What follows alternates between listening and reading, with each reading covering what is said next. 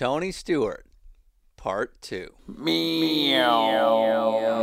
All right, we're gonna start in five, four, three, two. So you're a bigger guy. I also have a problem with keeping skinny for racing. One of I the just gave up. It. When, when you in a cup car, you can move the steering wheel anywhere- anywhere you want. okay, so that's the difference between our, our deals because generally we're sharing a car. When your teammate's got like a six pack and I'm holding a six pack, you know, you're like, oh, I guess I got to look like that guy now. I always admired the fact that you were a bigger dude, seemed to enjoy yourself, could still run, throw down, beat anybody. And one of the quotes I heard was left side weight. Is that a Tony Stewart quote? Uh, it wasn't for me because I. You still had a left side rule that you couldn't be over, Ah, okay. So I didn't know that. measure the crossway. Yeah, yeah, yeah. Hmm. Okay. but I. You remember? I'm trying to think. I guess it would have been. Yeah, it was my. It was, it was last year, because it was the end of the toward the end of the year when we went back to Loudon and it was really hot. Yeah. Dale Jr. was like a ghost. They Yeah, said in the right, media right. center, and they hauled a net off in that gator with the mm-hmm. hospital bed on the back of it. So, if you remember right, the King's Royal was the night before that. Yeah.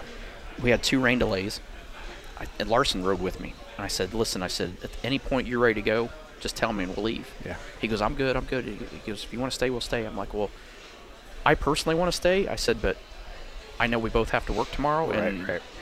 if if you get tired and, or you decide you're ready to go, you tell me and we'll haul ass." Yeah.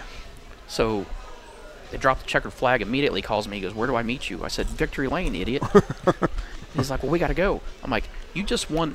You just won the King's King's, Royal, Royal. man, Go get your picture taken yeah, yeah. in Victory Lane with your driver." Yeah. I said, "I'll bring a car down, pick you up, and we'll drive out." I said, "But go to Victory Lane with your driver Yeah. and your team. You just won a That's big race." yeah, yeah, yeah. So he goes down there. So we get back at 7:30 in the morning.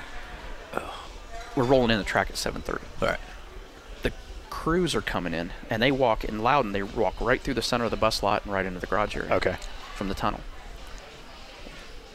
Kyle is driving the rental car. I'm in the fr- in the shotgun, and the girls are in the back.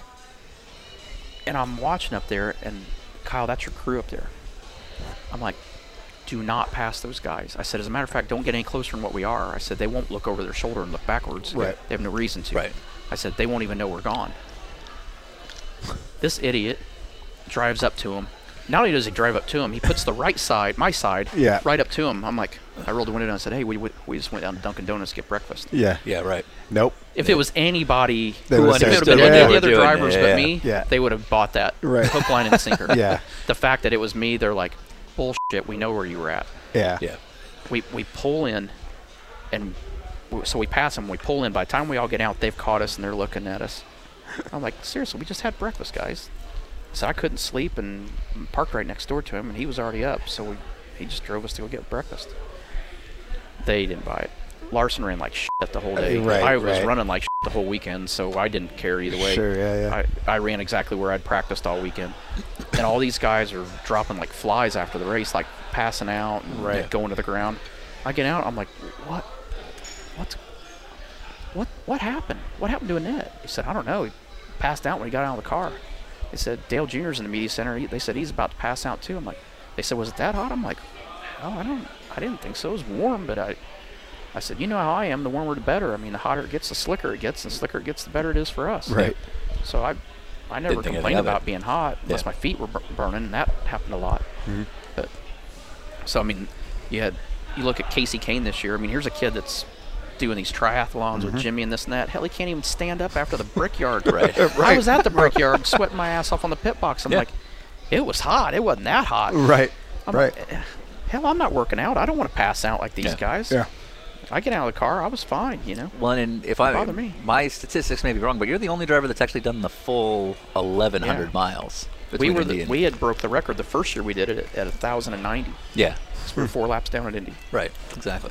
So we, we ran ninth and fourth the first year, and then the second year we ran sixth and third, And that was 99. 99 and yeah, 01. yeah, right. So and that was. And you weren't about out running IndyCar That was the any of that second time. Oh yeah, no. Yeah, yeah. Shoot, the first year I didn't even have a trainer Yeah. and didn't know anything about diet, and I was so nervous the morning of the race. I ate two little mini bagels with just plain mini This bagels. 99.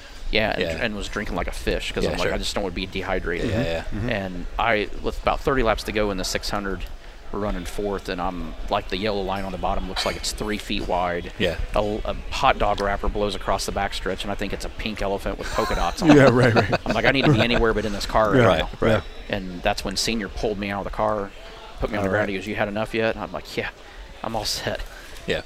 And, And then the second year, Gibbs made me hire a trainer. He goes, "I'll let you do it again, but you, you have to have a trainer." So Yeah. we had a guy that was in their off season, Carolina Panthers, and he was with me for three weeks. I lost seven pounds in the three weeks. Oh wow. And my girlfriend had drove drove us home the first the first year in '99, and every corner, every time she got on the gas, got on the brake, I thought I was going to puke. Yeah. The second year, same girlfriend.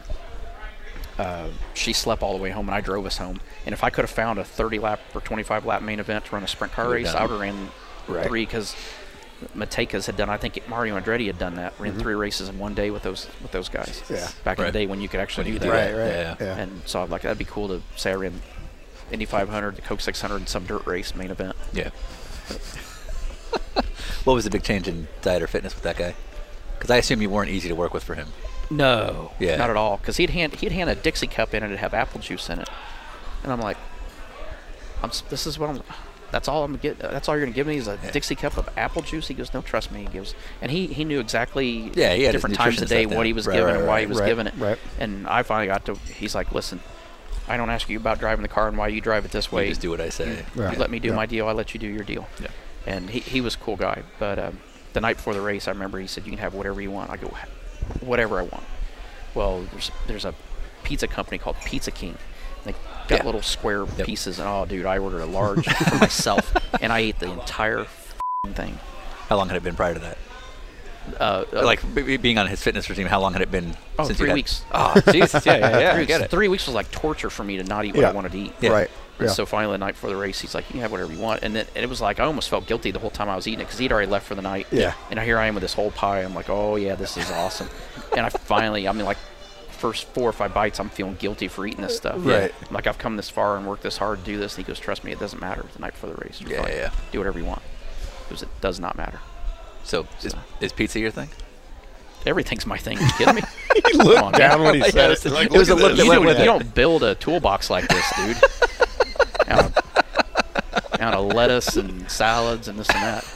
Now, I, I, I'm a, I mean, I'm a Midwest guy. I mean, I'm steak and potatoes, but I like, I love chili. Anybody that can cook really good chili, I love chili. All right. Um, love pizza. Mm-hmm. we got a really good Japanese steak. We have two good Japanese steakhouses in Columbus now. I love sushi and, Yeah. and Japanese steakhouses. So People give you sh- like. Would, did you get from other drivers or other people in the sport? Like, you know, you look at Edwards, who's got like on the cover of Men's Health, and like you said, Kasey and Jimmie are like triathletes. Would they ever bust your chops about it, or just yeah, like, Carl Carl did, and then he- did it one more time after 2011. I said, "Hey, Carl," I said, "You were, you know, I'm proud." He, he mentioned, he goes, "Look like you're losing a little weight," and I knew he was being a smart ass shit, doing it. Which yeah, yeah. Carl didn't be. A, Carl wasn't a very good smartass. He, he's way Well, too, you know, he's way too nice a guy to be a smart ass. right. But it was his attempt at being a smart And ass. I think 'cause there- challenging you for that's probably the wrong, They're about wrong six. guy. Well, Yeah, yeah. right? there were about six of six of us drivers at the drivers meeting at the time, and I said, "Yeah." I said, "He goes, you look like you're losing weight." I said, "Yeah." I said, "I actually think I gained a little bit, but I said, how many championships you got again?" and he never said a word about my weight again ever the rest of his career. Never once brought up my weight again. Would you ever deliberately walk next to Newman just for perspective? Why? Why do you think just- I hired him? Okay, He good was the man. first driver I hired nice, nice, nice. So I, I love walking down down the grid because it's like, man, he makes me feel so much better about myself. Right. So he's just a stocky guy, but Newman, I mean, Newman's a big guy, but he's just big. He's Yeah, just right. stocky. Yeah, yeah. I mean, he's in shape. Yeah, Yeah. And he's Just not riding bikes and running triathlons. He's out working on his ranch and, Yeah, you know, the real deal. yeah, he's doing man stuff like Dale Senior used to do. Yeah, yeah, yeah. It's awesome. Have you ever seen the ESPN movie Three? Yes. Did you like it? I thought it was okay. Yeah. I didn't know Senior that well. I mean, I I'd only got to run two years with him. Right. Which the last half of the first season, where we were in points, we were beside each other every week in the garage area. Oh, cool. um, and that was really a cool experience. You know, getting to getting to know him. Right, right, the right. Second year, um, we just knew each other better after that first year, Yeah. and, and I got along with him really, really well. I, could see see you being that. his kind of guy. yeah, Yeah, we, for we sure. got along real well. You didn't hire ten security guards to walk around track with you.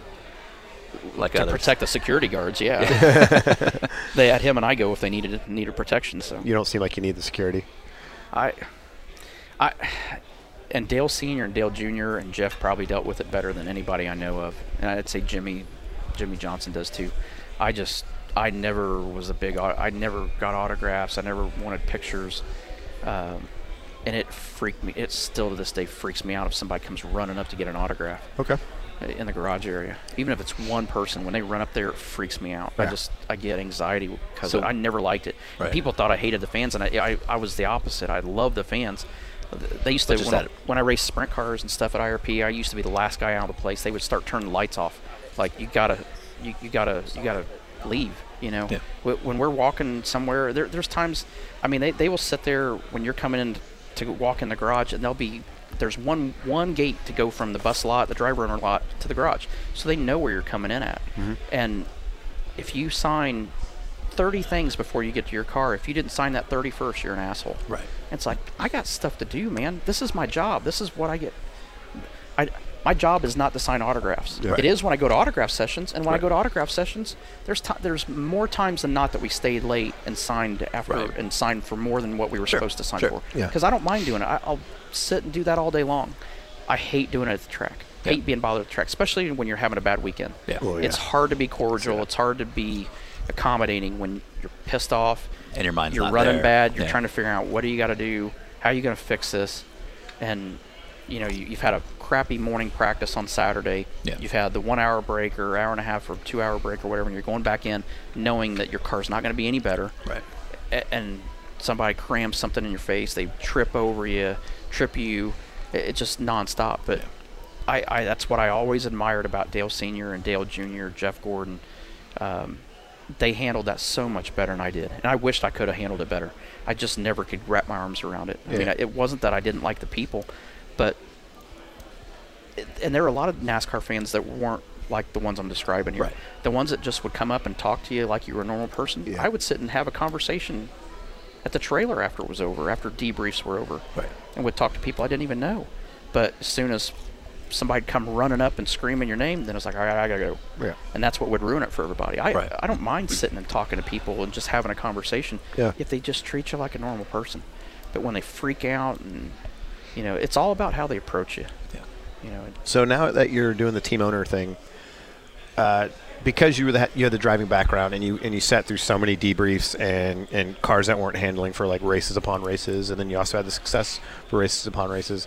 When let's say Harvick's having a shit string of races and he and he's pissing and moaning, are you going, ah, this guy, like, dude, we're doing the best I can, or are you like, I know what he's talking about, like, listen, I, hear him out.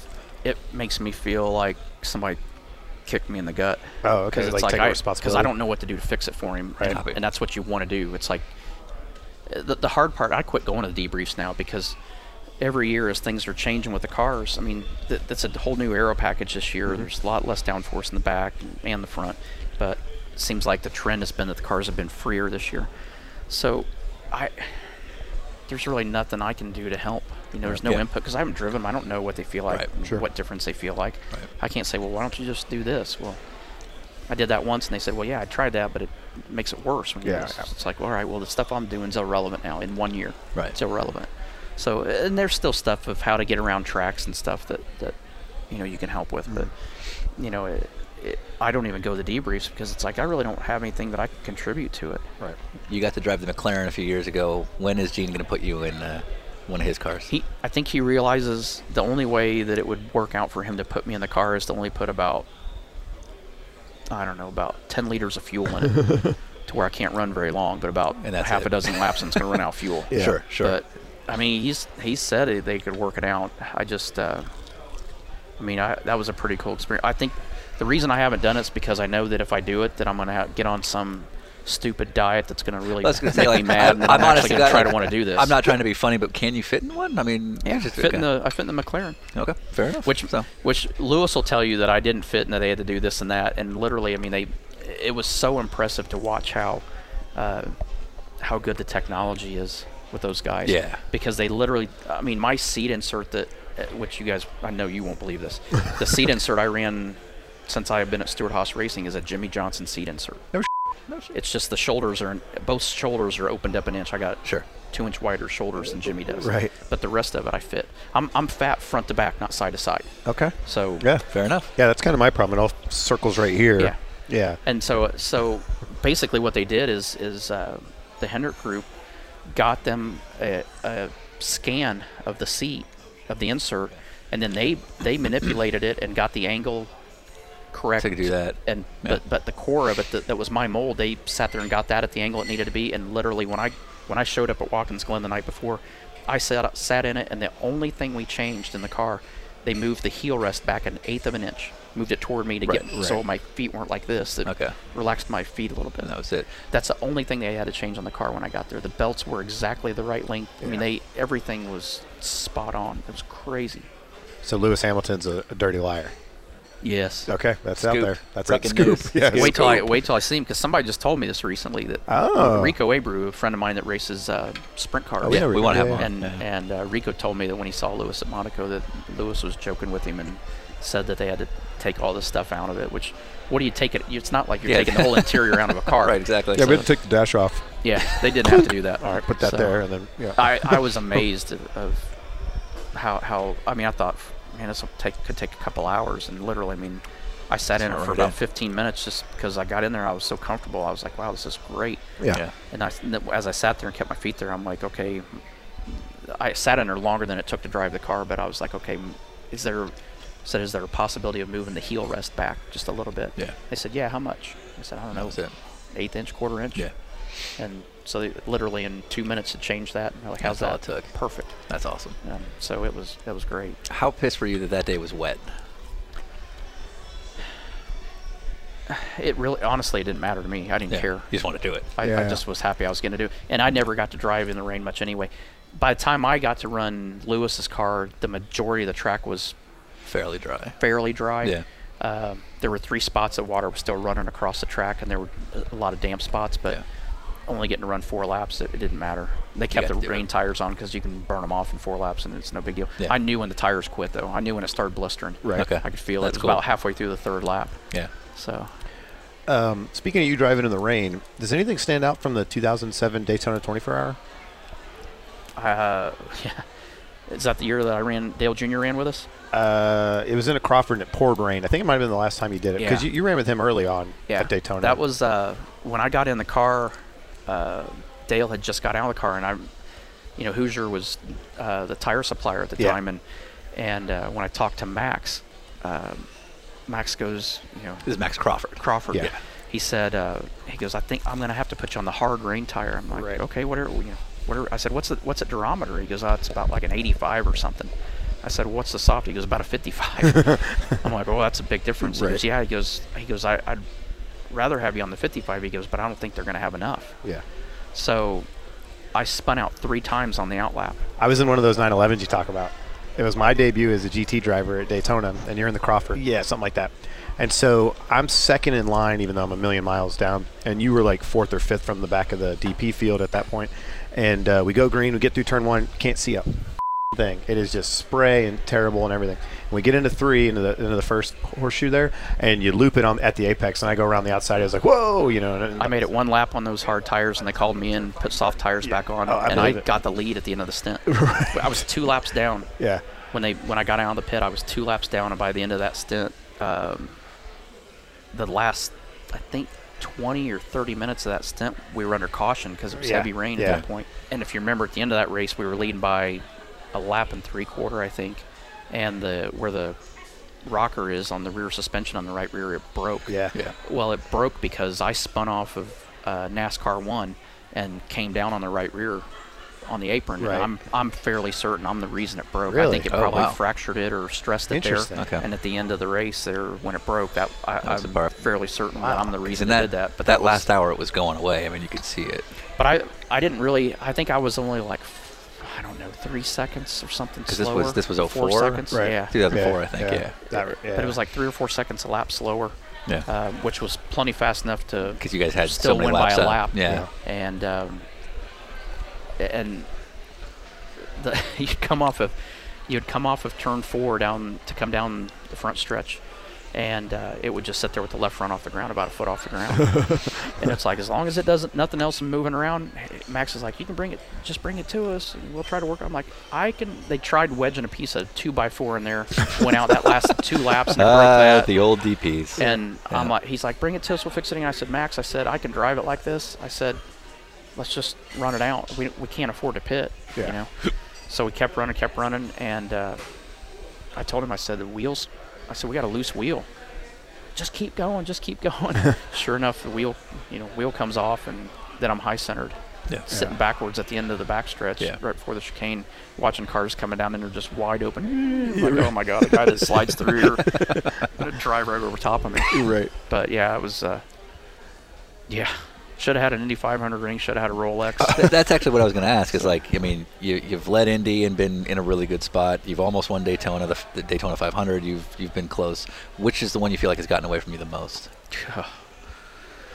I mean, I st- still on the IndyCar side. My first year at Indy in '96. Yeah. Um, Because it seems like the f- Indy 500 is your. That's the race you you love. that was my marquee deal. That's why Yeah. I told everybody. So that's the blank spot at the top of my page that, that Yeah. there's a, is reserved.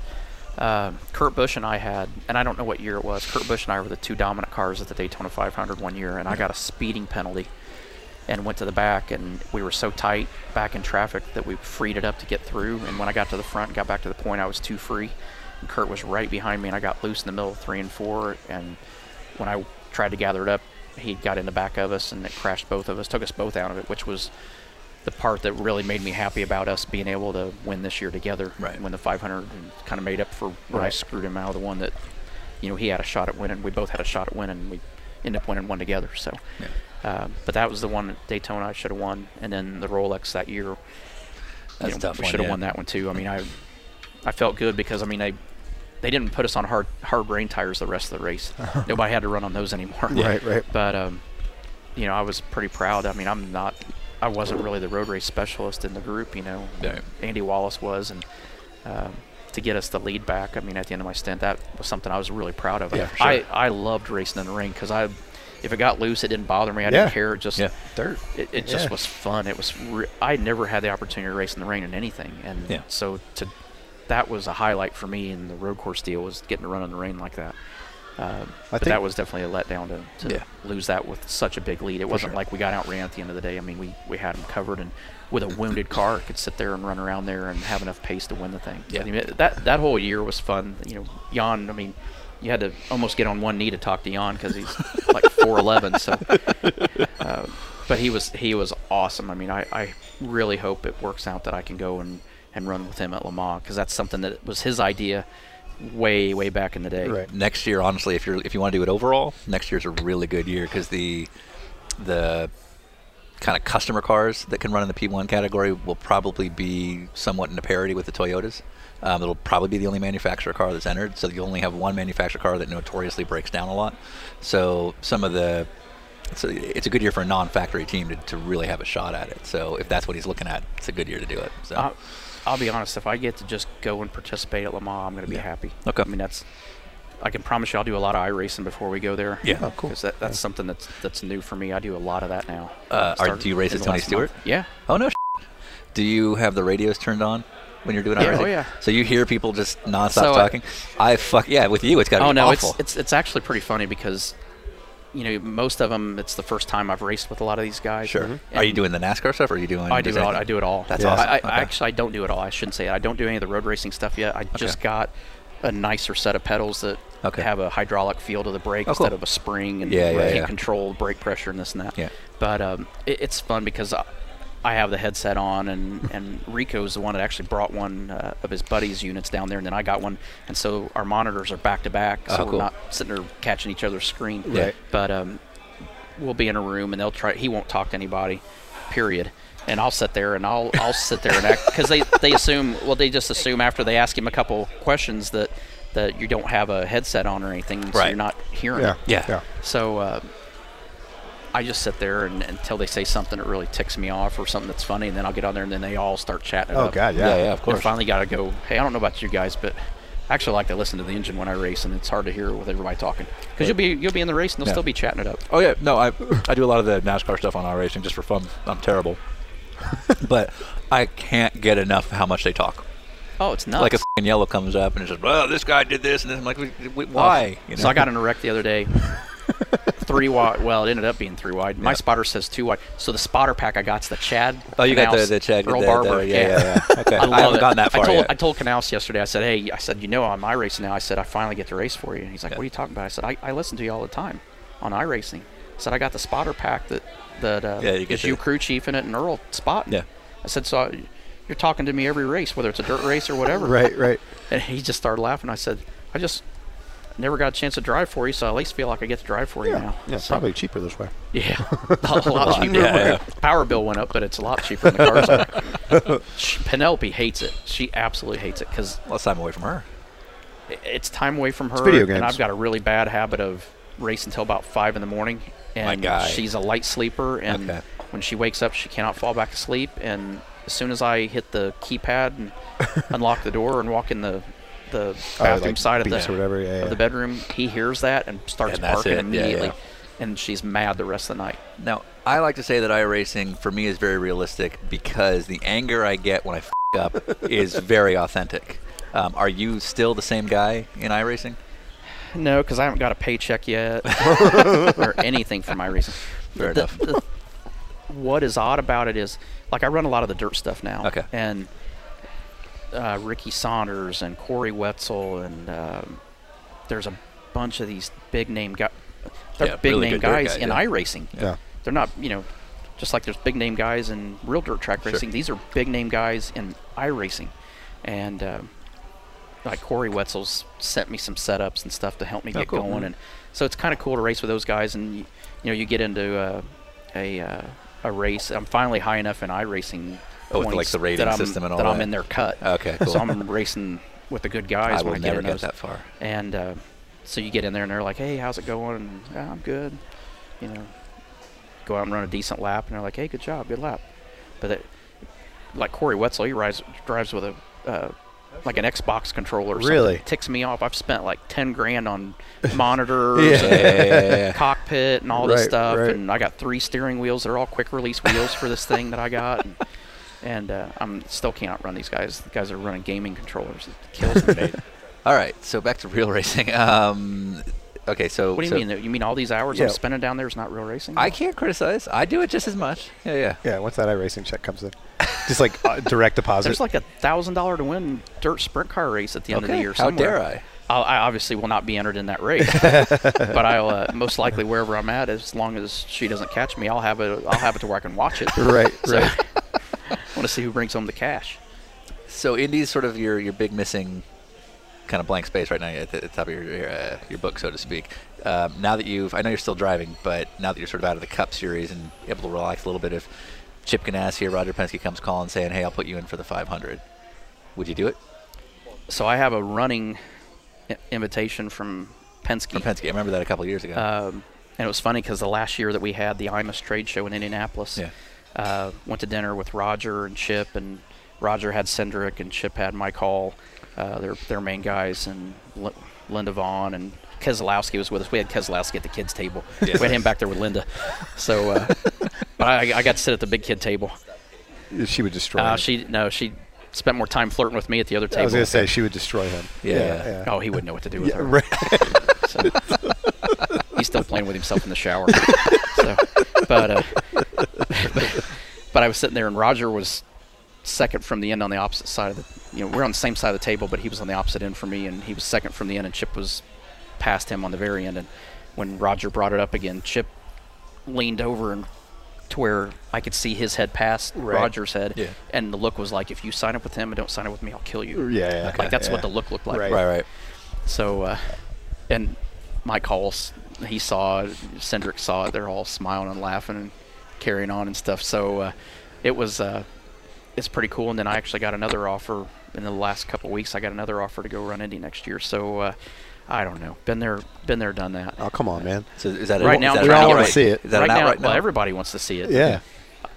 to be honest, I'm I, have had such a miserable year with my sprint car team that I'm just trying to get back on form myself. Yeah, trying to figure out that the things things have changed in the two and a half years I sat down with those things, and trying to just figure out what we got to do to get going again. Everything that I've learned and everything you used to do driving wise, all the, the drivers that drove like I did are like, you can't do it anymore. They said you just got to sit there and fry the tires and you know, if you if you lift to stick the car, they said it just falls over and skates out. And Huh. it's- um, I just can't break the habit right now. I haven't been able to break it yet. Yeah. So it's been frustrating. It's like I'm trying to find every opportunity I can to run my sprint car now. And Yeah. Right. I went to two weddings this year with my girlfriend, which that's the dumbest thing a man can ever do. If you have a 38 year old girlfriend, that's a girlfriend, obviously. She's single, she's your girlfriend. But don't go to a wedding with her because it's the worst thing you can do. Yeah. Because they're they're on the time, they got the kitchen timer Yep. on. Oh, yeah. Exactly. And you're just giving excuses to ask. Oh, So. well, both both times when we left there in the car driving home from the, the wedding, she got mad at me, and I never said a word, and I got in trouble. Didn't give a reason to. Ah, you never Yeah. want to get married. You never want to have kids. Why do we need to get married? Everything's fine the way it is. Yeah. Yep. Here's the thing: if I can promise you, if you hear that I'm getting married, Yeah. the prenup is amazing. and just that- a scroll. That we have that there's video confirmation and a, psy- a psychiatrist there that says she's of sound mind and that. Uh, Excellent. because I'm the same way. When Jeff Gordon got divorced, I was so mad for Jeff Gordon, and I was still racing against him with Gibbs, and I was, I wanted to hug him every time I saw him for mm-hmm. the first six months after that because 'Cause it was brutal. she raked him over the coals, and I'm like, that girl never ran one lap in that car, Yeah. Right. Right. not once. Yeah. Why in the hell does she deserve all that? Yeah. Yeah. So, and don't give me that bullshit of well, she got accustomed to that lifestyle. Well, she only got accustomed to it because he introduced her to it, and Right. it was the luxury because he made the money so she could enjoy it. Risked his So life. don't yeah, yeah, to risk his life money. every day, every Yeah, weekend, three yeah. days a week to make that money. So it, it's it's a sore topic, but Yeah. I got a really good girlfriend that's like, well, I didn't, I, I didn't make any of that money. I don't deserve any of it. I'm like, all right, we still got a good thing then. Right. So I, I always wonder this about people that have made made a fortune off of something like this because without the love of your father, obvi- and obviously his love for the game, you know, you don't become you. Did you buy them something cool? yeah, well, I, I told my parents, I said, I, I made him, which my mom didn't really care, which I think my mom's an idiot for this, but it's the only time I thought my mom was a legitimate idiot. Um, the rest of the time, she's a loving, sweet, caring, smart woman. She's not going to listen to this. Yeah. even if she does, she knows because I call her an idiot to her face. I said, "You're an idiot." I told him, I said, if I ever make it big in NASCAR and make it to the big time, I said, I'm going to buy you guys a, each a brand new Corvette. Which to me, I mean, at Yeah. the time, that was Yeah. Big deal. that's big money. Yeah. You know, for not getting a contract doing anything yet. Yeah. Two brand new Corvettes. My dad's like, hell yes, thank you. That's awesome. I appreciate that. My mom's like, I don't need it. I'm like, well, you're an idiot. That's just it. That's just being an idiot. Everybody needs a brand new Corvette. Everybody could take Yeah, a who Corvette. doesn't need a brand new. Corvette? Right. And the only person that doesn't need a brand new Corvette is the person that's getting a brand new Ford Mustang instead. Boom. So company man. I that's like right. it. I would argue an NSX, but I hear you. I totally hear you. Yeah, see, that's road race guys. Well, that's who's paying my bills, man. Yeah, yeah. Yeah, they got wine wine crates in their in their trunks. Listen, wine and listen, cheese pal. bottles. That I'm from Winder, Georgia. Winder. Yeah, Winder, Georgia. Yeah, you back it down, well, all right. Mister the Smoke. I, was, I thought you were going to say like wine country or something for a No, second. Winder. Yeah, solid Winder. We got a dirt oval. I like it. See, Yeah, there's there's yeah. hope for you yet. Yeah, I'm gonna be okay. You'll be all right. You'll Yeah. make it. so no, I so the thing I did for my dad though is for uh, one Christmas in the first couple years that I finally got my cup deal, I Yeah. bought him a legend, brand new Legends car. Ah, cool. Had it painted up Yeah. and had his name on the door and everything. Yeah. I'd the couple years before that I'd went on this Christmas tour, so I went to I don't remember how many houses in 36 hours to friends of mine and done Christmas with them. So it got literally big enough that you had to take a trailer for all the gifts and stuff. You Yeah. couldn't get them in truck and everything. So. Right. Um, and one year, I think I had like four or five snow blowers that were gifts for different people and stuff. So you had to have a trailer. Yeah. So I, he didn't think anything about it. I Right. rolled up there and said, "Hey, I need you to help me get something out of this trailer." So everybody in the family knew and came outside, opened, opened it, and I rolled it out. He just about lost it. So my dad will be 80 in April. Okay. Um, I have since fired him from Legends Car Racing because he got upside down twice this year. What's he doing? Well, the second one, I actually saw the video on the second one. The second one was not his fault. Okay. I feel so bad for him on this one because he junked his car. he bought some guy's POS, brings it to our shop. His Legends cars are in T- uh, at TSR in Indiana. So Donny Schatz's World of Outlaw sprint cars, my sprint wing sprint cars, Yeah. and my dad's two And Legends then the cars. legend cars. Yeah, right. Which is the first thing you see when you come in the back door, which is the way I come in. It's the first thing I see are just two boxes Right. sitting there. yeah. now, So- do they have dedicated crew guys? It's him. That's it. Okay, he's Okay, working at least he's doing right, his It's job. just Yeah, him. yeah. He doesn't have anything else to do. You ever He's threaten some of the cup car guys like, "Hey, I'll bust you down to legends right now"? Yeah. No, but I'll be there this week, and I think I'll bring that up. That's the I new like one. It. Yeah.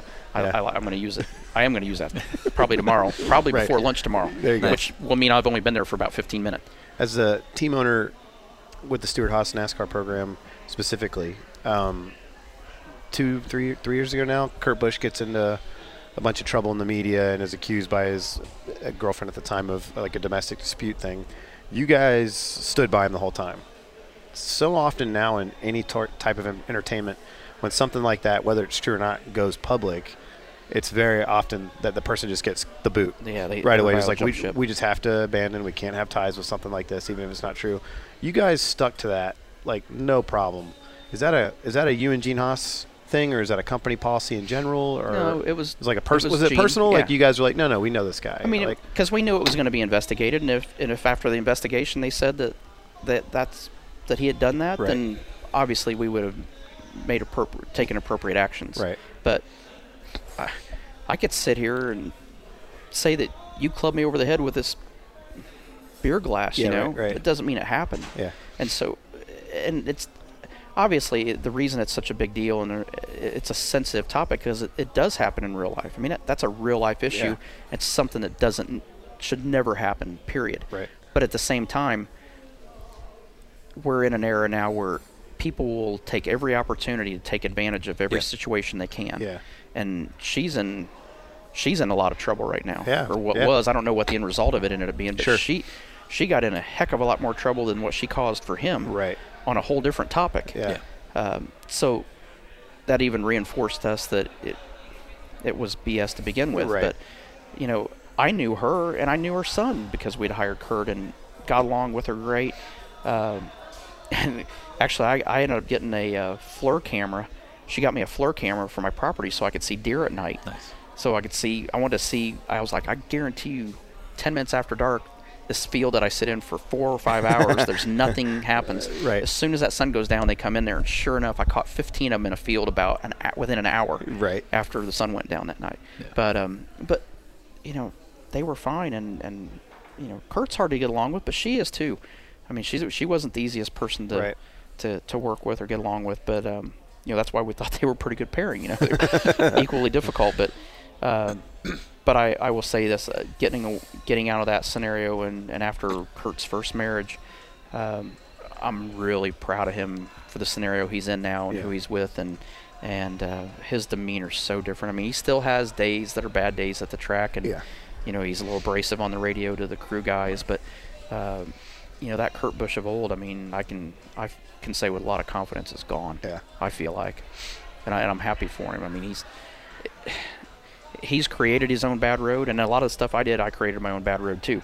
But you know how you come out of it at the end of it, I think is what defines you as a person, and I, I think he's really grown as a person. And uh, you know, he's a he's a great race car driver. He can he can drive the wheels off anything he gets in. There's no doubt. yeah. You're probably the most qualified to talk about it, but uh, how far do you think Kenny Irwin would have gone? Um, Oh, Kenny would have been fine. He would Yeah. have he would have won a championship Yeah. For so? sure. Oh yeah, with Yates absolutely. Yeah, because I mean, No you guys grew up together, basically running in the same circles. Yeah, and I know he was in the 42 car, but I mean, it, he, I think he would have been he would have been more than fine. He would have won a championship eventually. Yeah. I mean, he's he was one of the best race car drivers I ever raced against. Yeah. By by leaps and bounds. because it, was kind of an. I mean, to me, it was an odd scenario where you know Gordon came up through the USAC ranks and he was sort of the big poster boy, and then you come up, you have the same result. Kenny showed up, wasn't quite getting the same results, but he also wasn't in it long enough. And then Yeley, for whatever reason, just didn't ever quite materialize. And what? Just JJ was never really a pavement guy. Is that I mean, really it? JJ was an awesome dirt driver. yeah, He was just kind of an okay pavement guy, but I, you know, I, you know, I was kind of responsible for getting him down to Gibbs there, and Yeah. I, I really thought both him and Leffler. yeah, Um, you know, but I, I really felt like they were two guys that deserved opportunities, and, and I thought I really thought it would work out for both of them. yeah. I thought if I did it, they can do it. And, Yeah. and you know, JJ it just didn't work out. I just don't think it it ever. I don't think he ever got us comfortable. Sure. You know, Who in your mind? Who is the greatest guy that never became a legend? oh man, Robby Gordon, Funny enough, we'll see you tomorrow night. Robby Gordon, Yeah. I love Robby Gordon. uh, Robby Gordon and Kenny Irwin were the two most naturally talented people I've ever raced with. What do you think Gordon's? I don't know if problem is the right word, but His what do you think head. it's held him? Yeah, His head. Yeah. It, outside of race car, Robby is the coolest, most fun guy you can ever hang out with. Yeah. A lot of fun. As soon as he puts a helmet on, it's four sizes too small and cutting the circulation off. Yeah. I mean, and he can still drive. I mean, he, he can drive anything, it, but just I think bad decisions. Yeah. But as far as raw natural talent, no no doubt in my mind, Robby Gordon and Kenny Irwin were the two best that I ever saw. Yeah. And, and I would throw Kyle Larson in that group too. Now, Interesting. Those three are the three most naturally talented people I've ever raced with in my life. That's awesome. More so than Jeff Gordon, Jimmie Johnson, Dale Senior, any of them. uh, with the Kevin Ward Jr. situation, you know, a couple years ago, it's obviously been reported on. One of the things I always wonder about uh, when the tough gets going in, in a career like you've had, where everybody wants to be your friend because you're a championship-winning driver, you're man of the people kind of guy, you know, like you're that guy's guy. When the shit hits the fan, you guys stuck with Kurt Busch over his situation. Did you have any fallout from friends that you thought were friends that a situation like that brought to light? Not one. Yeah, And actually, people that I didn't think I got along with, really. you realized how much of a friend they really were. Yeah, It, it was, uh, you know, that, that's by far the single toughest thing I've ever been through in my life. for sure. Uh, people that I knew, I didn't that I didn't know firsthand, but I knew of in racing, reached out, Yeah. uh, and all that. That's especially after, uh, after the the criminal side of it, after the district attorney had his findings and, Sure. and had his report. Um, but from day one, I mean, the entire racing community, you know, with the exception of their close personal friends in racing, obviously, uh, they just were open arms and what can we do and you know just want you to know we're thinking about you. Right. I got messages from people that I never ever thought I'd ever get a voicemail from Right. in racing. Um, and, and aside from that, it, it wasn't even just in racing; it was the entertainment industry, and Sure. musicians that I hadn't met before reaching out. It's like, man, I don't even know how they got my number Right, right. but it, it was just amazing. It's um, but you get that, and then you get the polar opposite of that too. You get Nancy Grace, who yeah, right. doesn't know anything about me. Just trying to get a can Say what she says. Yeah, yeah. Good Morning America, saying what they're saying, and they don't know me other than the stuff we've done with NASCAR, which they had us doing a fashion show. Last time I was at Good Well, Morning you know, America, and Nothing I'm like, speaks like NASCAR. we're Yeah. NASCAR drivers on championship week, and they want us to dress That's up and do a doing. fashion show. Right, Yeah. right. And I threw a stink about it. So Good Morning America didn't like me anyway. And That because I'm of like, why are we doing this? It's Yeah. irrelevant. It's Yeah. not relevant to what we do as a sport. Yeah. You know, now when you see these guys go on shows, you, you know, you saw on, uh, I think it was Jimmy Kimmel or something. They had a couple of the drivers, you know, Clint or Kurt and Yeah. somebody, and they were in their race uniforms. And it was relevant. It made sense. Right, Yeah, sure. right. But um, you know, that one didn't make sense for us. Good Morning America. So, needless to say, we don't watch that channel. We damn sure don't watch Nancy Grace, and we don't listen to Eminem anymore either. He he threw us under Did the bus in a song. Yeah, yeah. Oh, I didn't know yeah, the that. lyric that was kind of. And now it sounds like there's a lot of people that don't really care about Eminem anymore after his latest deal. So I don't think I'm keeping up. You're on this podcast trip, man. Yeah. Did something blow up in the last week or two with him? I don't Yeah. Whatever. yeah, he, Yeah. Oh, I guess he got on a a big rant about about Trump. Oh, did he really? Yeah. Yeah. Okay. Fair enough. We're not a political show by any means, um, but in the current limelight is this huge athletes taking a knee scenario, and I've heard a couple things in your Periscope where you're like, you know, I'm watching the NFL tonight, unless Colin Kaepernick's playing. That's something that just sticks in your craw, like you just can't let it go, or Part of it that hit home with me, and the reason I was so vocal about it, is there were a couple female police officers in town, the town that I grew up in, that I went out with, and so I hear the stories firsthand and know what they went through. Right. And here's Colin Kaepernick that never had to worry about anything in his life, talking about the struggles and this and that, and it's a bunch of BS.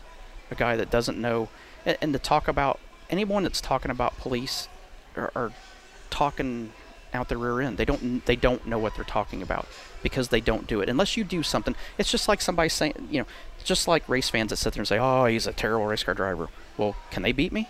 Yeah. You know, if if I'm a bad race car driver or anybody, whoever they're talking about, you know, can you go beat them? So, well, no, because you can't. You don't know what you're talking about. You know, and that's that's what really upset me about Colin. And here's the thing about I. I'm fine with players standing up for what they believe in. The part that's disappointing, and I, I guess to a certain degree, I understand why they do it when they do it because that's their only time to show unity, and, and that's the only time during their game when they when they can do something like that. But there's so many people that have fought to give them the right and the ability to make millions of dollars playing a game. And I'm no different. I mean, I get I got paid a lot of money to drive a race car, so I'm in the same boat as those guys. There's a lot of people that have fought week in and week out in wars overseas and people that fight every day. So we have the sanity in our country to be able to go do stuff like this. And, and it just that's the frustrating part to me is i'm all for people having their causes they want to stand up for and i'm 100% behind them on that. There's there's a lot of stuff going on out there that's not right. Um, but i think it's just like a lot of the other topics we've talked about tonight there's the few bad apples that ruin the whole ruin it for everybody you know, and especially now, especially with the police officers, I'm always going to defend police officers. Um, I was I got sworn in as a reserve deputy sheriff in Fayette County, Alabama. Uh, I know I know a, lo- a lot of officers, whether they're sheriff's department, police department, state police. I know a lot of people that serve and make crap wages. Yeah, yeah, yeah. Yeah, get paid crap wages and sit there and have a lot a lot more risk each day when they go to work than I did driving a race car 200 miles an hour. yeah, for sure. And and so that's that's where I got a little frustrated on that topic. Is you know here's a guy that's complaining about that right. and doesn't know the first thing about what he's Yeah. what he's talking about, um, other than what he sees on the news. Right. And that's a guarantee. That's the only place he's seeing it is on the news. So Yeah. Changing subjects. Uh, the uh, you okay on time? Are you getting escorted out? Oh, she's telling me what she ordered me. Ah, fair enough. We do a uh, pass How, along. how kind is that, by Yeah, the by way? the that way, she, she literally was like from over there, like, "Is it okay?" And then she writes a note, like she can come over here, take Yeah. my headset off, tell you what's happening, put my headset on proper, and we'd be like, "That's fine." Yeah, Yeah, that's that's the way she is. good work on that one. She she's sh- we got ready to go to bed the other night and we had the ceiling fan on the night before and she's like hey uh, is it okay if i turn the ceiling fan off and i'm like hey you don't have to ask me to do that just turn the ceiling fan off right, right. she's like i'm just trying to be courteous i'm like i i get it and i love you for that and i appreciate that but you don't have to ask me to do that i said if i get in there and it's too hot i'm going to ask you if i can turn it back on right, Right. right, but turn it off. Yeah, She yeah. goes, well, I don't know. If I turn it off at home in LA, my house gets hot. well, if I get hot, I'll I'll turn it back on. you Right. know? But she just there, there's times when sh- there's so many nice things she does that it absolutely drives you nuts. Because I'm way too much. But here's the thing too. She's that nice, but she's every bit as big a smartass as I am. Ah, Okay. She She's can got to be with- to hang with you. She can run with any guy I know. Yeah. She's Mexican descent, Yeah. so she's got the Latin temperament. Oh yeah. Oh yeah. Oh, yeah. immediate, immediate Spanish when you start f***ing up. No. Oh, she speaks English still. She doesn't. just She start speaks like, bad Spanish and bad English. Oh, She, okay. she never was. She didn't. She didn't do either of them really well. So do we. Yeah. like so we have uh, oh what is that thing? So she we have oh coyotes and raccoons. Yeah. So we call it coyote and a raccoon. yeah. She calls it coyotes yep. and raccoons. Raccoons. I'm Okay. like, what in the hell are you? What? Who? They're raccoons. And then she goes, how many deers do we have now? "Well, honey, they're not deers. They're deer. so she'll uh, she'll say, how many how many fishes did you catch today? so now she does it just to piss me off. Oh, right, right, She, right, she yeah. knows exactly what she's saying. Yeah. What I can't remember. There's, oh god. There's one that's just the polar opposite of that. So she'll just mix. She does it just to make you mad. But, Right. Do But she, uh, she, we're a good, we're a good fit for each other. You, call, you ever call her Penelope? Kind of mess with her. Well, that's what Siri calls her, which is awesome. oh, awesome. nice, nice. Yeah. Siri yeah. doesn't call her Penelope. Penelope. She Penel- oh, We got you. Penelope. Penelope. Penelope. Penelope. Yeah. And I s so when I get on Siri, I say, call Penelope. And he goes, did you mean Penelope? Right. So when I get on there, I go, call Penelope. Calling Penelope. Right. It works right away. easy Yeah. enough. It's like, Exactly. all right, just learn. Just got to learn the language. Where's she from in LA? Uh, West Hollywood. Oh, okay. How do you like West Hollywood? As long as I don't have to buy anything, it's awesome. You're good. Okay. But There's a lot of snappy it's- dressers there. It's about ten minute drive to Rodeo Drive from her place. Ah, and that is okay. a bad. It's cool a to drive past you. it, No, yeah, but yeah, you yeah, got to yeah. make sure you drive at a pace that it's uncomfortable for her to think that she can open the door and jump out. Copy. Yeah. Yep. I understand. You got to drive fast enough she thinks there's going to be a risk of getting hurt if she Yeah. jumps out of the car. Right. Okay. On that topic, you, you pulled up tonight in a sweet, I'm guessing 2018 Ford Expedition Yeah. Explorer, something like that. Um, do you have any toys? Are you a toy guy other than like all the hunting and fishing? Oh yeah, I, and it's a it's a great deal because it's a we have a partnership with them. But I like side by sides. Yeah, yeah, yeah. And we're partners with Arctic Cat, so I- Okay. I ride an Arctic Cat Wildcat, and Greg Biffle actually took one, tore it down, and he does his conversion to it. Put a snowmobile, 1100cc Arctic Cat snowmobile engine in it. Yeah. It is absolutely out of control. It's insane. And he has But a whole business doing that, doesn't he? yeah, and, he, Yeah, and it's awesome. Greg does some great work. Yeah. So, uh, so Greg did one for me, and then I get get new units each year from Arctic Cat to ride and test out. So, Right. and Robby Gordon's actually uh, just finished up a project with them doing some suspension work for them on their new model that's coming out. So Yeah. it's pretty kick kick ass stuff they Yeah. got. What about cars? Do you have like a garage full of shit you shouldn't have bought? Yeah, yeah. I, Penny called. She goes, "That's new money." I'm like, "Yeah, that was, Yeah, yeah, yeah. She goes, "That was a new money purchase, wasn't?" it?" I'm like, "Yep, it was. Sure was." First trip to Barrett Jackson, had to buy four cars. So, Nice. Yeah. yeah, so a lot of that stuff I'm selling now, but um, and not out of necessity Right. Yeah, Just for like, what are you funds as much as I need necessity of I ha- I need more space in my shop. Right. copy. So right. uh, well, you probably got a guy that works in that shop that's like, hey, I need to work here. Yeah. Clear it out. yeah. it's um I think we have like 16 l- car lifts. You're right. So above is full and below it is Sure, full. yeah, it's like it's double when you when you get over double digits in car lifts, you need to build either build a bigger building or you need to get rid of some. Yeah, Yeah, right. yeah. So I started getting rid of stuff. Okay. A- A lot of it is I, I keep gathering race cars that I've driven in my career. Yeah. So I have all three of the Cup cars I won the championships in. Um, I have the Daytona crash car from 2001. Oh, the big Uh, crash, yeah. And I actually have the car from the week before that at the Bud Shootout that Dale Senior ran second to us in. Yeah, Okay. yeah. I beat him two years in a row with that car, and I got that car out of it. Um, I've got the car we won all the road course races in. I've got a bunch of different Cup cars. Got my first win car, yeah. um, and I've got my last race car, as well as the three championship Yeah, cars a, too. Yeah. That's a lot of cars. Got my IROC championship car. Um, all the cars from the '95 Triple Crown season. I got all the Wow. all of them but two. Uh, we ran two different pavement cars and two different dirt cars. Halfway through the season, they built a new pavement car and a new Right. dirt car to finish the year out. And one of the one of each of those I didn't get, but I've got uh, the dirt sprint car. I've got both the pavement sprint cars and the silver crown car that I won the championship that year. And got both of my Chili Bowl winning cars, my Turkey Night winning car. Um, got the car that I won my first World Outlaw race in. Got the car, the f- first car that Steve Kinser drove for us when he started Ah, driving cool. for TSR. Okay. I got all of Donny Schatz's uh, Knoxville Nationals cars. Uh, So when does the museum open? yeah, Yeah, seriously. eventually, Yeah. eventually. You got to get an old uh, Menards Indy car in there. I uh, actually have two of the five Indy cars I ran the Indy 500, course you do. and I have uh, the one, the one that I took the lead in in '98, my last full-time season, and the next lap blew the motor. It is sideways on my wall in my Ah, basement, cool. hanging on the wall. Yeah. That's awesome. Do you have an I Love Me room at home? Or is it just. No, like- I actually don't. What the area that is beside where that Indy car is was supposed to be a trophy case. Yeah. And uh, I got into uh, collecting helmets and trading helmets with drivers. Cool, yeah. And so there's no trophy case or anything like that. I've got uh, a Winston Cup trophy, Nextel Cup trophy down there sitting below the Indy car. Right. The IRL tro- championship trophy, but other than that, not really. Yeah. I mean, it's uh, they're all in storage. You know, if we ever get a museum, we'll put it in there. But I mean, it, a lot of the Xfinity, uh, like the uh, bunch of the trophies are in my shop, sitting on a shelf up there, Right. which is a, a total disgrace. I'm an idiot. For, I'm the idiot for doing that, but um, I needed space. Yeah. so, but I'm glad I got them out of the storage unit that I had them in because uh, the uh, drug guy broke into my storage unit and Eh.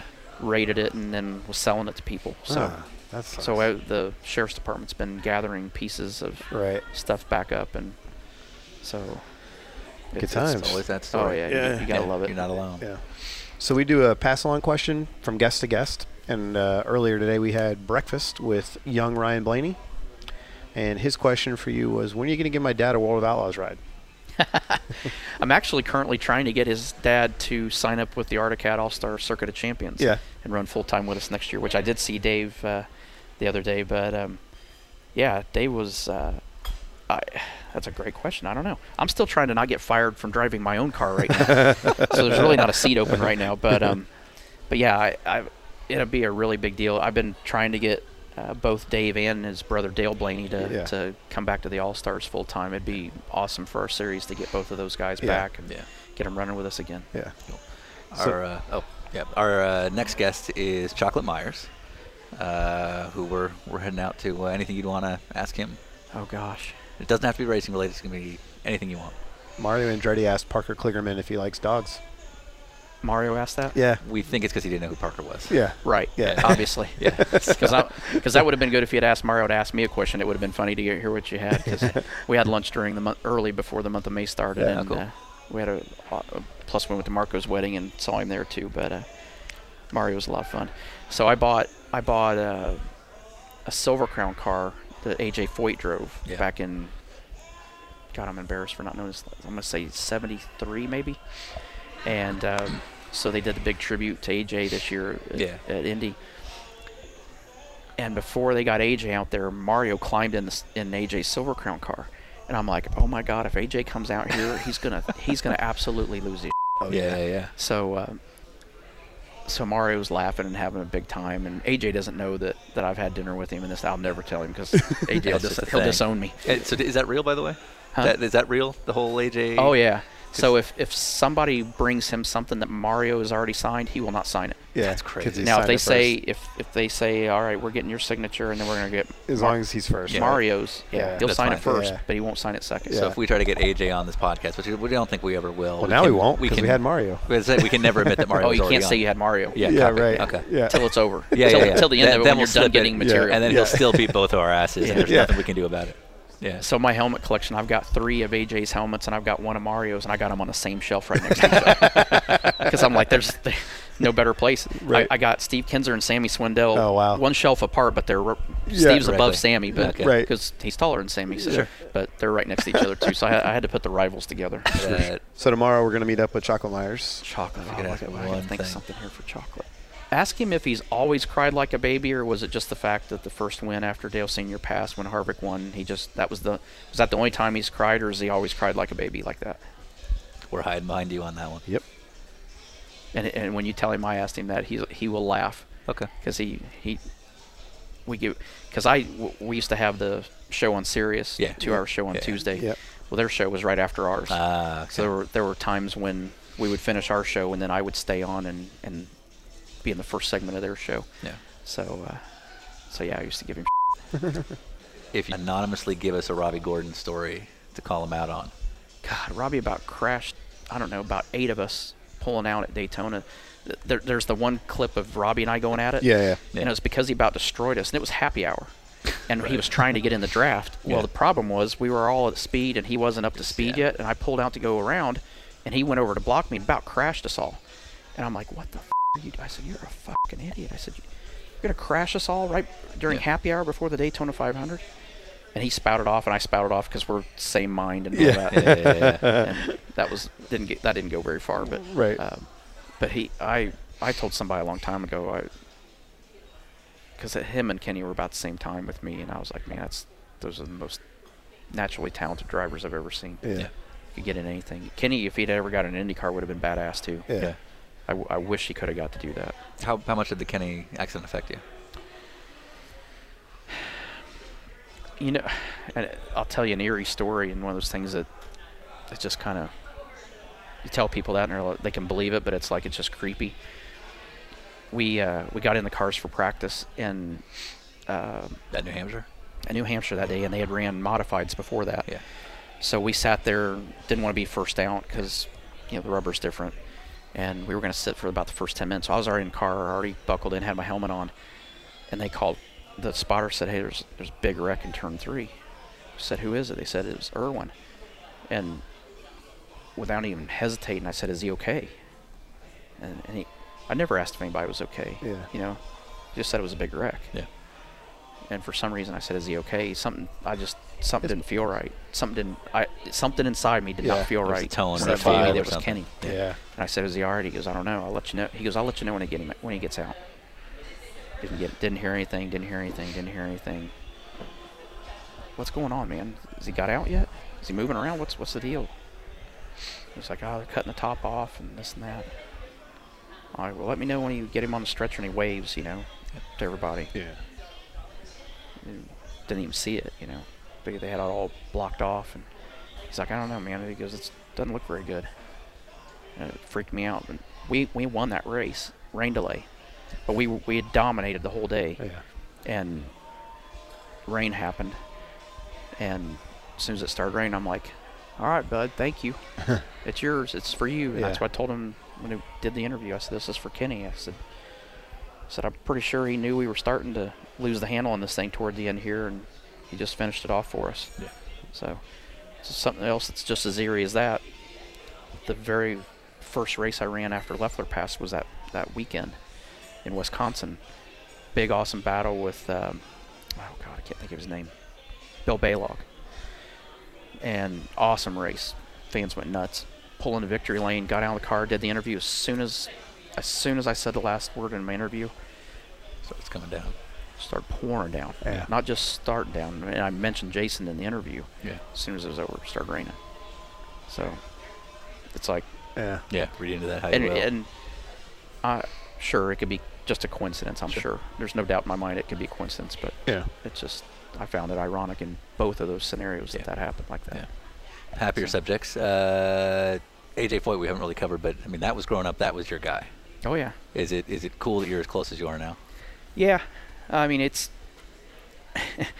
he always tells me he goes, "I won four Indy 500s. What have you done?" I said, "Well, how many?" In-? I said, "How many Cup championships do you have?" and then he goes, and he always ha- he always wins on this because he goes, "Just check the record books, big boy." I'm like, oh man, it's hard. I, it's hard for me to win after that. Right. Yeah, yeah, I can go toe to toe with him when it's Indy 500s versus Cup championships, but it's like, man, when he pulls that line, I'm Yeah. Yeah. screwed at that moment. Yeah. He knows he always wins Yeah.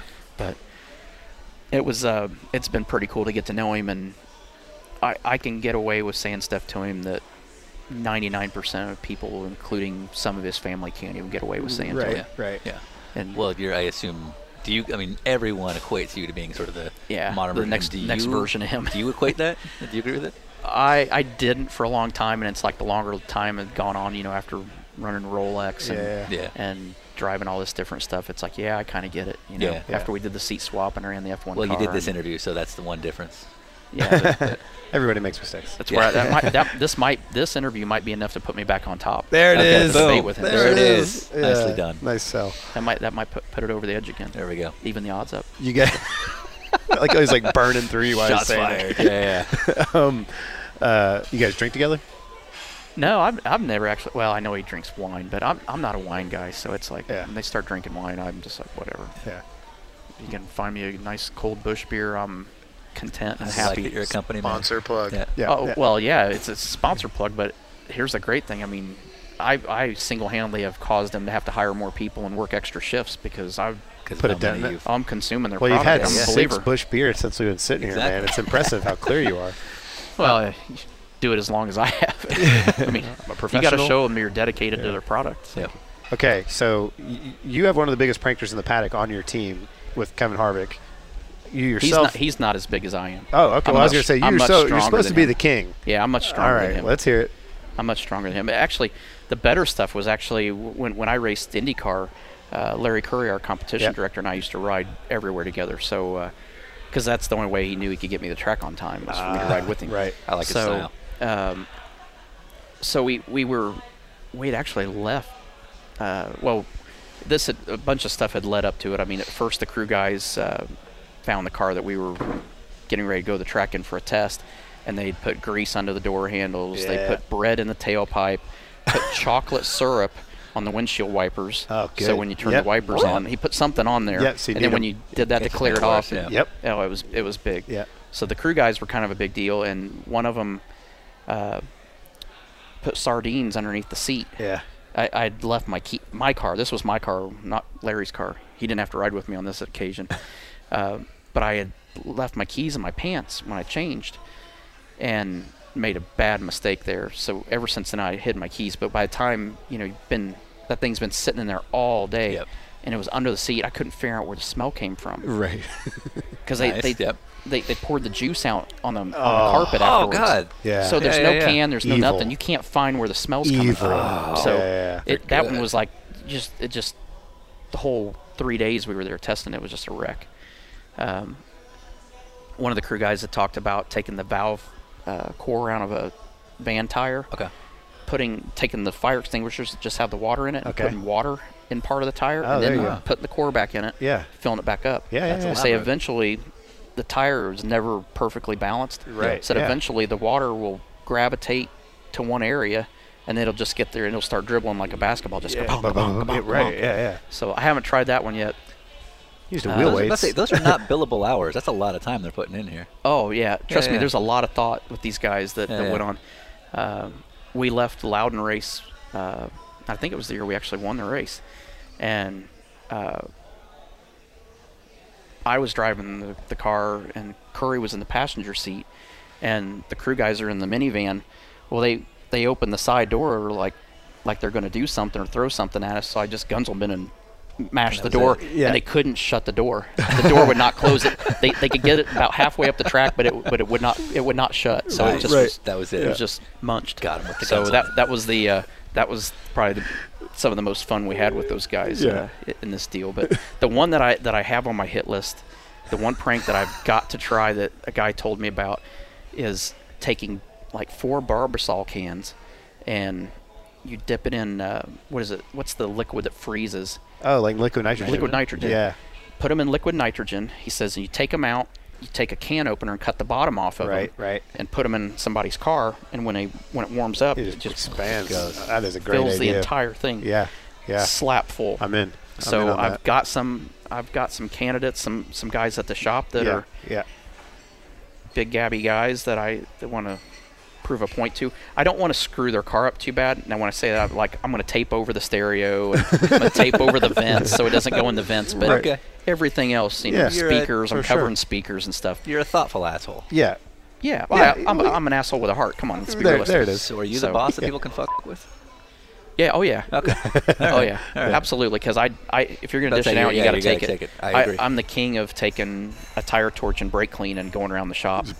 Yeah. But you got to be, you got to pick your targets, Yeah. and you got to be very efficient and quick about it because as soon as they, especially now, if if they, if anybody sees me with a tire torch and a can know. of They brake clean, coming. Yeah. everything stops. Yeah, Everybody yeah. will stop. Oh, yeah, yeah. They're making sure yeah. you're not getting them. Yeah.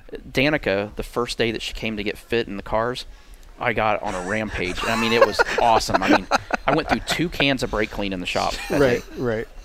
Luckily, I, they didn't send me an invoice or anything for it. But Yeah. yeah. the, I mean, I was I got the head shot guy, I got crew chiefs, I got engineers, I got machinists. I mean, you name it. I went to every department and I was crushing it. yeah. This is a big day. so at the end of the day, Danica comes in and she's doing her first fit in the car. So she, that was when she was still in IndyCar mode and putting her helmet on before she got in and all that. So she's got her uniform on, her shoes on. So I sat there and we had one of her suits, and I knew we were getting a bunch more suits. But I sprayed her leg with the pant leg with brake clean, Yeah. and Yeah.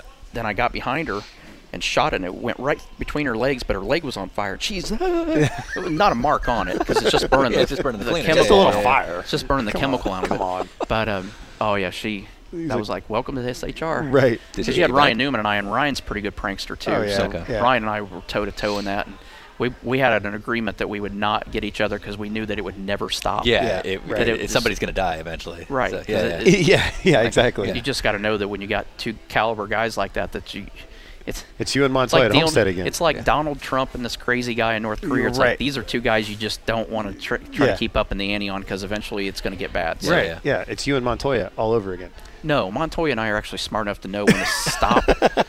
eventually, these enough. these two idiots, and I voted for Trump. I'll be honest, I voted for the guy because I just thought any guy that can be that successful in business can surely get money right in the country, and I'm not so sure anymore. So I don't I don't know what he what he's going to do here, but but um, but yeah, these two guys. I mean, to think these guys got red buttons and keys Oh, that they yeah. can turn and Yeah. push buttons and stuff, starting to make me a little nervous. Zip Zip Zipadelli, but as you call him Zippy, he's been your guy for like forever. Is it is the continuation of your career now with the team ownership and then using him kind of like the hey we get to still f- around together? Yeah, but the part is, I still feel like I work for him for some reason. and I don't, I, You're like it's the wall. this Look at the wall. It's my name. yeah, right? I know, I, and I, I re- he doesn't remind me that, but I have to remind myself that because I think he likes that upper hand feeling still, Yeah, like sure. he's running me. Sure. But uh, I still can't get that through my head that he actually works for me now. Yeah. I still Yeah. feel like when I get on the pit box and he looks at me, I'm like, what, what did I do? What did I do wrong? Yeah. You know, Yeah. But man's got a lot of responsibility. I, I think he does a really good job with it. And uh, Zippy's from day one, he was like a big brother to me, and we still have that big brother, little brother relationship. Yeah. Gene Haas, I don't know anything about the man other than what you read, you know, online or seeing what he does. Um, must be a pretty cool guy. If you, he's happy to have you come in and run his team because you're known for being like you know the, the cool guy that everybody likes, and he's a professional businessman in one sense, but also a team owner. Is he a prankster at all? No, Gene. Gene seems a little weird till you get to know him. Okay. Um, he's one of those guys that's so smart. He's kind of weird. Yeah. but he is brilliant. I mean, he's one of the smartest guys I know, um, and I really like being around him. Especially if somebody brings up something, uh, he, he normally will know something about it. I mean, Right. he's just that guy, and that's that's how he started. You know, Haas Automation and the CNC business. I mean, he he was working for a company, and they had a problem with a part breaking, and they were having problems getting another part to fix it, Yeah. and so he ended up finding a way to make the part, and uh, so that's how he ended up ha- ended up with the CNC industry. His him and his sister were roommates in an apartment. He built his he was he built his first machine, and he was running it 24/7 in their apartment. Can you imagine having a Yeah. CNC machine running in your apartment? Right. I mean, your sister's got to love you to, Yeah, to let yeah, you do this. yeah. But I mean, can you imagine having a CNC machine in your apartment? Yeah. I mean, I thought having a little mini bar in my apartment was pretty kick-ass. Yeah. Right. Right. He has a CNC like, machine running, running stuff. Yeah. Yeah. Just trying to make sure that his machines get durable. Do you do you prank Gene Haas? No. no, no, no. He's, he's still the goose that has the golden egg and Okay. the golden Yeah, yeah. key and all that. He, he still trumps me in the deal. He's the, he's still, uh, I still need him to write the checks Sure. to keep the business going at times. Uh, right. So uh, I don't mess with him too much on that. But, you know, I, I, I thought he had absolutely lost his mind when he told me he was going F1 racing. And I'll be honest, I thought it was going to be a one one and done deal. I Yeah. thought it was going to be one year and he'd be out of there. And I mean, he's done more as an American-based uh, F1, F1 team, program than anybody Yeah. else has ever done. Yeah. And I'm pretty proud of him for that. I mean, and granted, the team, you know, the stuff's all being done overseas, but it, it just the cost of it to do everything out of North Carolina Mhm. was going to be so gotta be astronomical that there was there for no sure. way Yeah. that, that it could make sense to do it. Yeah. Uh, but I, I, it's pretty crazy. I mean, he's just he's one of those guys. He's not scared to try something. Yeah. I mean, I give him credit for that. I mean, he's he he saw it. He, Kurt Busch's car was, you know, Gene, Yeah. and I that's when I was hurt with uh, my leg in 2013, and uh, came to see me. And when he got done, he's like, "Hey, I want to talk to you about something." He goes, "I want to add a fourth car," and this is a year after we had just added a third car. Yeah. So uh, I was like, "Oh God, these guys are gonna kill us Yeah. at the shop." But uh, he's like, "Yeah, I want to, I want to hire Kurt Busch." I'm like, "Oh my God!" I said, "Do you want to get yelled at all the time?" I said, "There's no doubt in my mind he can drive a race car." I said, "But do you, do you want to get yelled at all the time?" He goes, "I just, I think he, I think he deserves a, a, another chance." I said, "Well, I, I mean, if you, if that's what you want to do, I'm all in. I'm behind you 100% on it." And so we went forward, and I mean, it's it's been one of the best things to happen to Kurt in the last 10 years. Yeah. for sure. And you got to win the 500 with him. Yeah, Yeah. Uh, which is, it's awesome. I mean, and that's something that I, our organization's done. It's not that I've done, but I, I'm really proud that we've been able to, as a group, uh, deliver him two championships and and win Yeah. all the crown jewel events in NASCAR. Yeah. Um, and this was, you know, when he when the year before I was there, he had one car in the top 35 in points and one car just outside. He was, they were 34th and 36th in points Right. And and we've turned that around in, you know, I guess we're on year nine now, but you know, in seven years there, we we produced two championships, and in eight years won all the or nine nine years won all the crown jewels. Now. Yeah. So that's that's something that's pretty cool, and uh, you know, Gene puts a lot of money into it and doesn't ask for much in return. Yeah. I mean, he, he wants results, but he, you know, he doesn't demand anything. I mean, he's he's a pleasure to be around, and it's just nice to be able to to finally get this guy some some decent results now. Yeah. That's cool, man. All right. We'll let we'll let you go. Uh, it's I mean uh, obviously you needed this podcast to be to be popular. Solidify. I, I told Pennelope I didn't think I was going to be complete as a race car driver until I did this. I, and I understand. Well, that. yeah, yeah. So what's what's you're the welcome. legacy? Is there a legacy you wanted to leave behind here? Listen, I'm just happy to be here, man. Yeah. that is Yeah. my legacy. Yeah. From day one, I, that's what I've told people. I, I told everybody, I said, if I got to the point where I could drive sprint cars when I was Yeah. coming up through, I said, if I ever made it to sprint cars, I was going to be ecstatic and feel like a badass. yeah. and now we're 16 years into owning a sprint car team. We've won.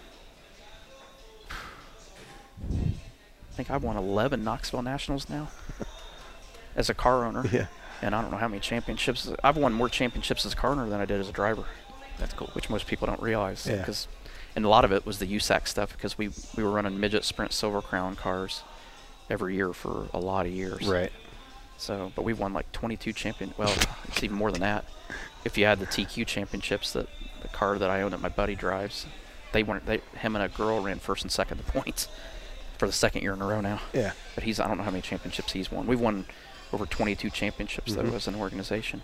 Probably closer to 30 with the TQ stuff in there. So. That's insane.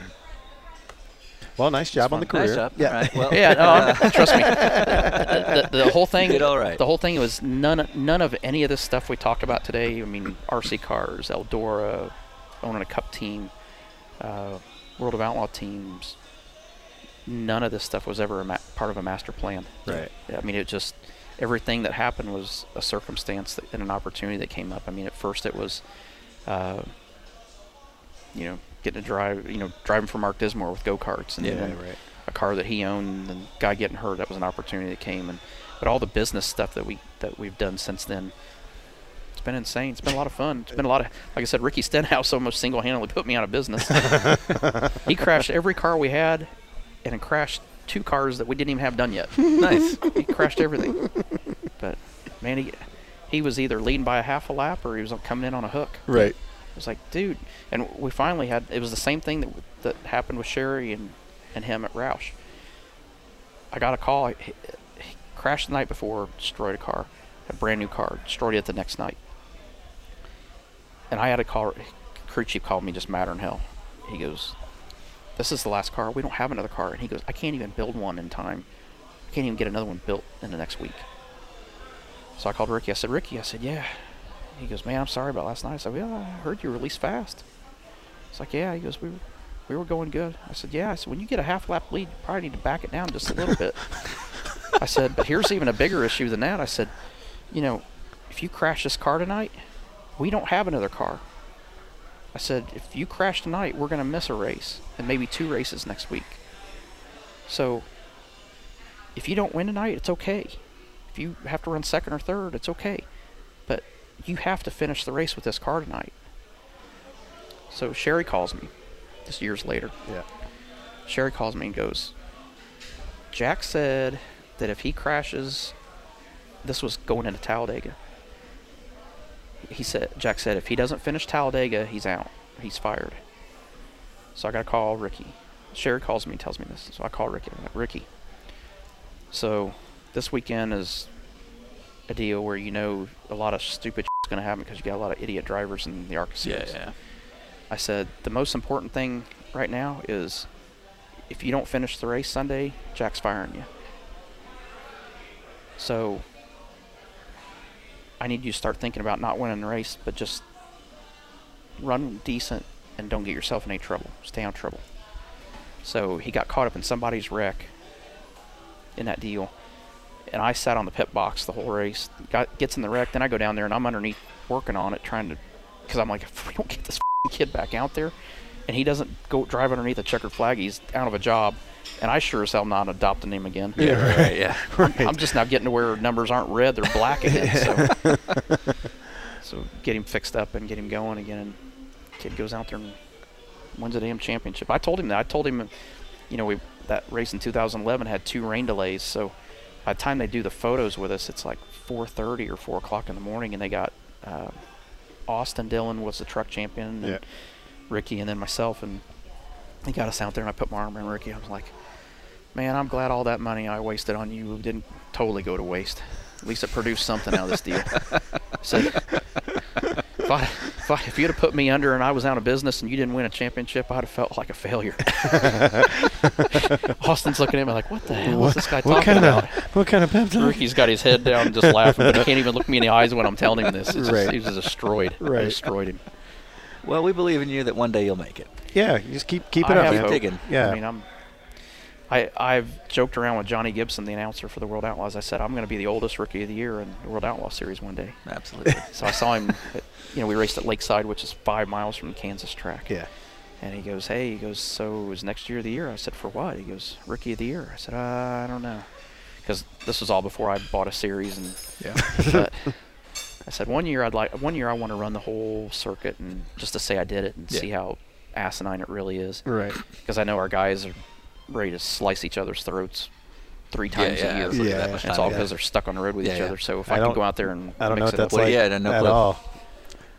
I mean, they're going. They go to California for seven weeks. Yeah. Yeah. They're gone from their families for seven straight weeks. Yeah. And racing a lot and fixing things a lot. Yeah. Yeah. Well, uh, you go out there and the racetracks are, they overwater them. They're weight. They're heavy. Nobody can pass. They're greasy. It's a shit show, and they they hate it. They hate going out there. and the people there are terrible. Trust me, I know. it's funny. If you stay south of the border, they're really nice. The parents and the potential brother-in-law, he's nice as can be. Yeah. But him and I, we we struck it off right away, and man, him and I, she'll be on the phone with him. We'll be laying in bed at night. She'll be talking to him because obviously three hours behind, and uh, she'll be on the phone with talking to him, and I'll have to get my phone and I'll be playing video games, so I'll just click over, get contacts, get his name, dial, dial him up. Yeah. He's like, I gotta go. She's like, okay, bye. she hangs up. He goes, hello. I'm like, LJ, what are you doing? She's like, I hate you guys. Ugh, she hated it for so long because she, her parents pranked me the first time I met them. Oh my God, most miserable night of my life. I was ready. To, I was ready to break up with her. Was it nitrous oxide in the uh, It was No, a shaving no. cream. the yeah. shaving cream? No, we, we show up and her her father's got Parkinson's. Okay. now, and this is it was fairly new when I first met him, and um, so we go to dinner, and her brothers went to Phoenix to the race with us, and we went from Phoenix out there to California. So he's got a doctor's appointment, so they're up in from Ensenada up there, and uh, so they they get there, and they're like, "Listen, you need to you probably need to drink a couple beers before my parents get here." I'm like, "F- "What the hell's gonna happen here?" I'm like. If fucking lowriders start circling the restaurant, man, I'm fucking ducking out. I'm out. I'm gone. Yeah. She she goes, "Don't worry, you'll never see him. She'll ne- Oh, you'll never You'll know. never see the cars. Oh, Yeah. There we go. you'll never know him Yeah, yeah, until yeah. it's too late." So uh, so they come in and we get up and we help walk him over to the table and all that. And Pennelope's sitting here. I'm sitting here. Her brother LJ's on the end of the table here. My pilot's where you are. Okay. Her father's right there, and her mom's at the head of the table over here. So, you know, he's talking because she had already moved back to Indiana with me and living there in North Carolina, blah blah blah. I just want you guys to know I don't approve of this. you know, of you guys living together. Right. I'm like, I'm, I mean, I'm under the gun here. I got to come up with something. I can't Yeah, just yeah. not say anything and sit there. You know, And it's, it's not like- like, high school. And you're in your 40s and you're financially fine, right. What are you gonna do? you're still yeah like but it's like yeah, I yeah don't I know it. if this is You Mexican culture and this and that. yeah, you know, yeah. you don't move in together unless you're married or whatever. yeah, yeah. I'm like, well, I said I I can appreciate and understand that. I said uh, it's just really hard for us to spend time together with, you know, me being on the East Coast essentially and her being on the West Coast. I said it's almost impossible for us to spend time together if we don't. And that kind of got dropped for a little bit. And Then they're like, drink your beer, drink your beer. I'm like, what the f- I don't want to look like a fucking alcoholic to your parents, you know. drink another beer. So her dad looks at her mom, goes, ask him the question. Uh-oh. I'm like, oh, oh yeah, here it comes. Oh, I'm like, oh my god, oh my god, oh my god. And the, when the first the first question their dad said, she didn't say a word. And I'm like, you know what the fuck? She's got me out on a limb here by myself. Right. here. Back me up. And I'm sitting there Yeah. going, oh my god, is she scared of him? And you know, is, is she not allowed to say anything? You know, a culture deal. I don't know. Yeah. Yeah. So her mom looks at me and she goes, so what are your intentions with our daughter? Here we go. I'm like, I'm like, holy. F-. I mean, I'm I can't get any further in the corner than I already am now. Yeah, yeah. Right.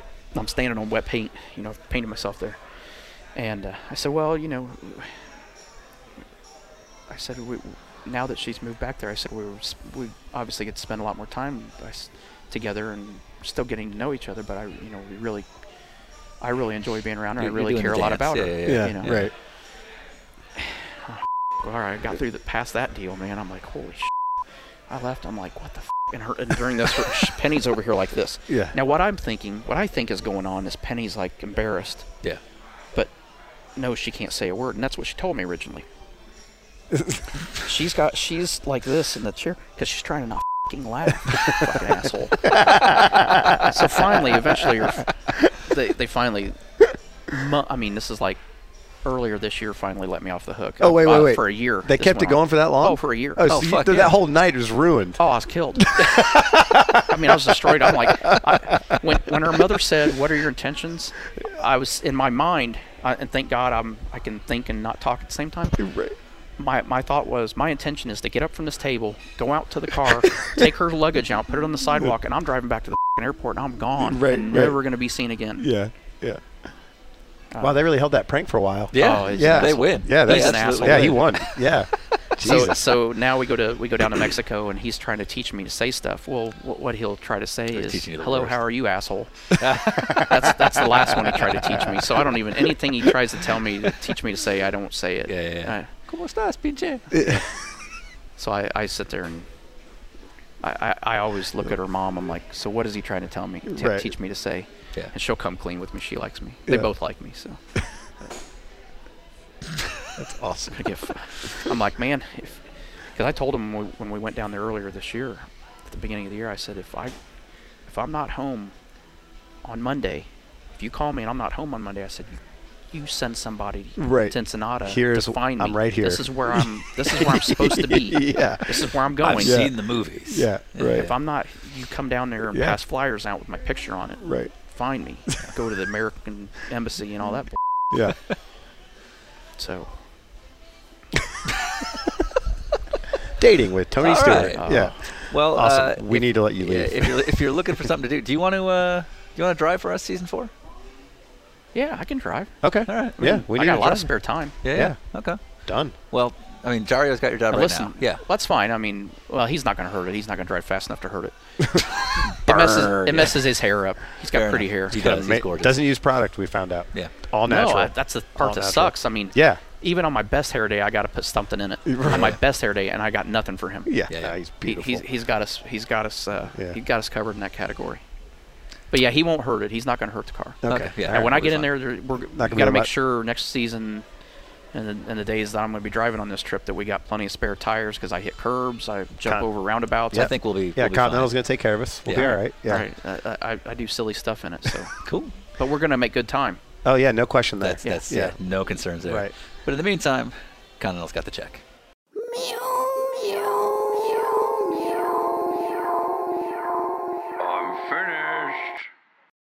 Hey, Sherry, thanks for making that happen.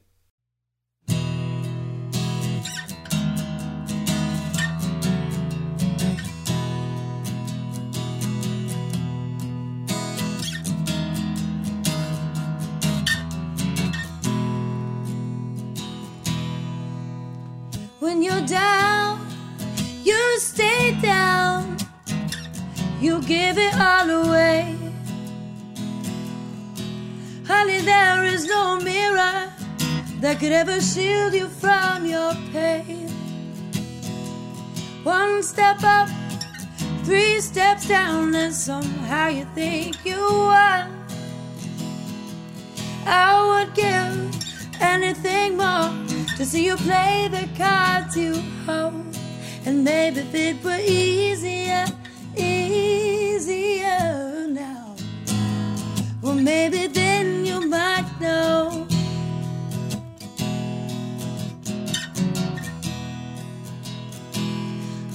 since your life ain't pleasing you, pleasing you oh, now.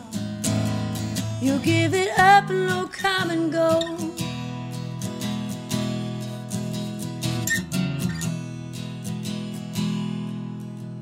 It takes time for the light to shield way to the dark.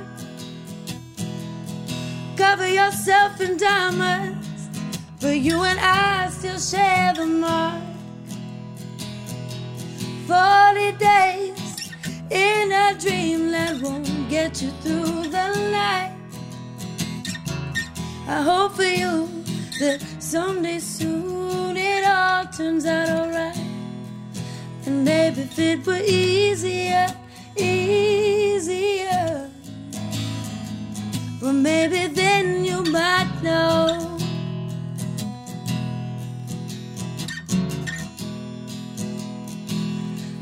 But since your life ain't pleasing you, pleasing you, you give it up, and no come and go.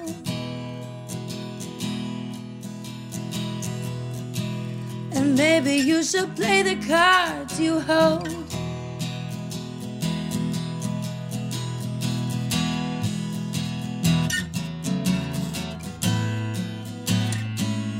Play the cards you hold.